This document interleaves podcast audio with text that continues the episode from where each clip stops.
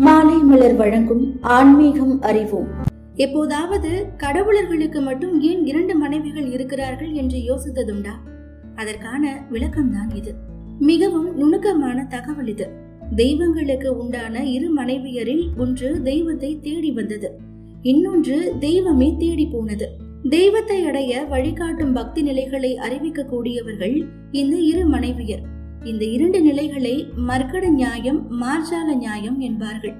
அதாவது மர்க்கடம்னா குரங்கு மார்ஜாலம்னா பூனை. குரங்கு தன்னுடைய குட்டியை பிடித்து தூக்காது. குட்டிதான் மல்லாக்கப்படுத்த நிலையில் தாயின் அடி வயிற்றை கவ்வி பிடித்திருக்கும். அந்த நிலையிலேயே தாய் மரத்திற்கு மரம் தாவும். அப்போது தாயை கவ்வி பிடித்திருக்கும் குட்டி குரங்கு கீழே விழுந்தால் அதை மறுபடியும் தாய் தன்னுடன் சேர்த்து கொள்ளாது.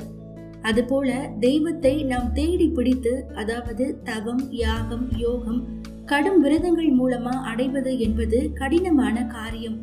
தவறுகள் நேர கூட வாய்ப்பு உண்டு. உதாரணம் விஸ்வாமித்ரர் ஆனால் மார்ஜாலம் எனும் பூனை பக்தியிலோ பிரச்சனைகளே கிடையாது. எந்த ஒரு பூனை குட்டியுமே தாயை பிடித்துக் கொள்ளாது. இருந்த இடத்திலிருந்தே மியாவ் என்று மென்மையாக குரல் கொடுக்கும்.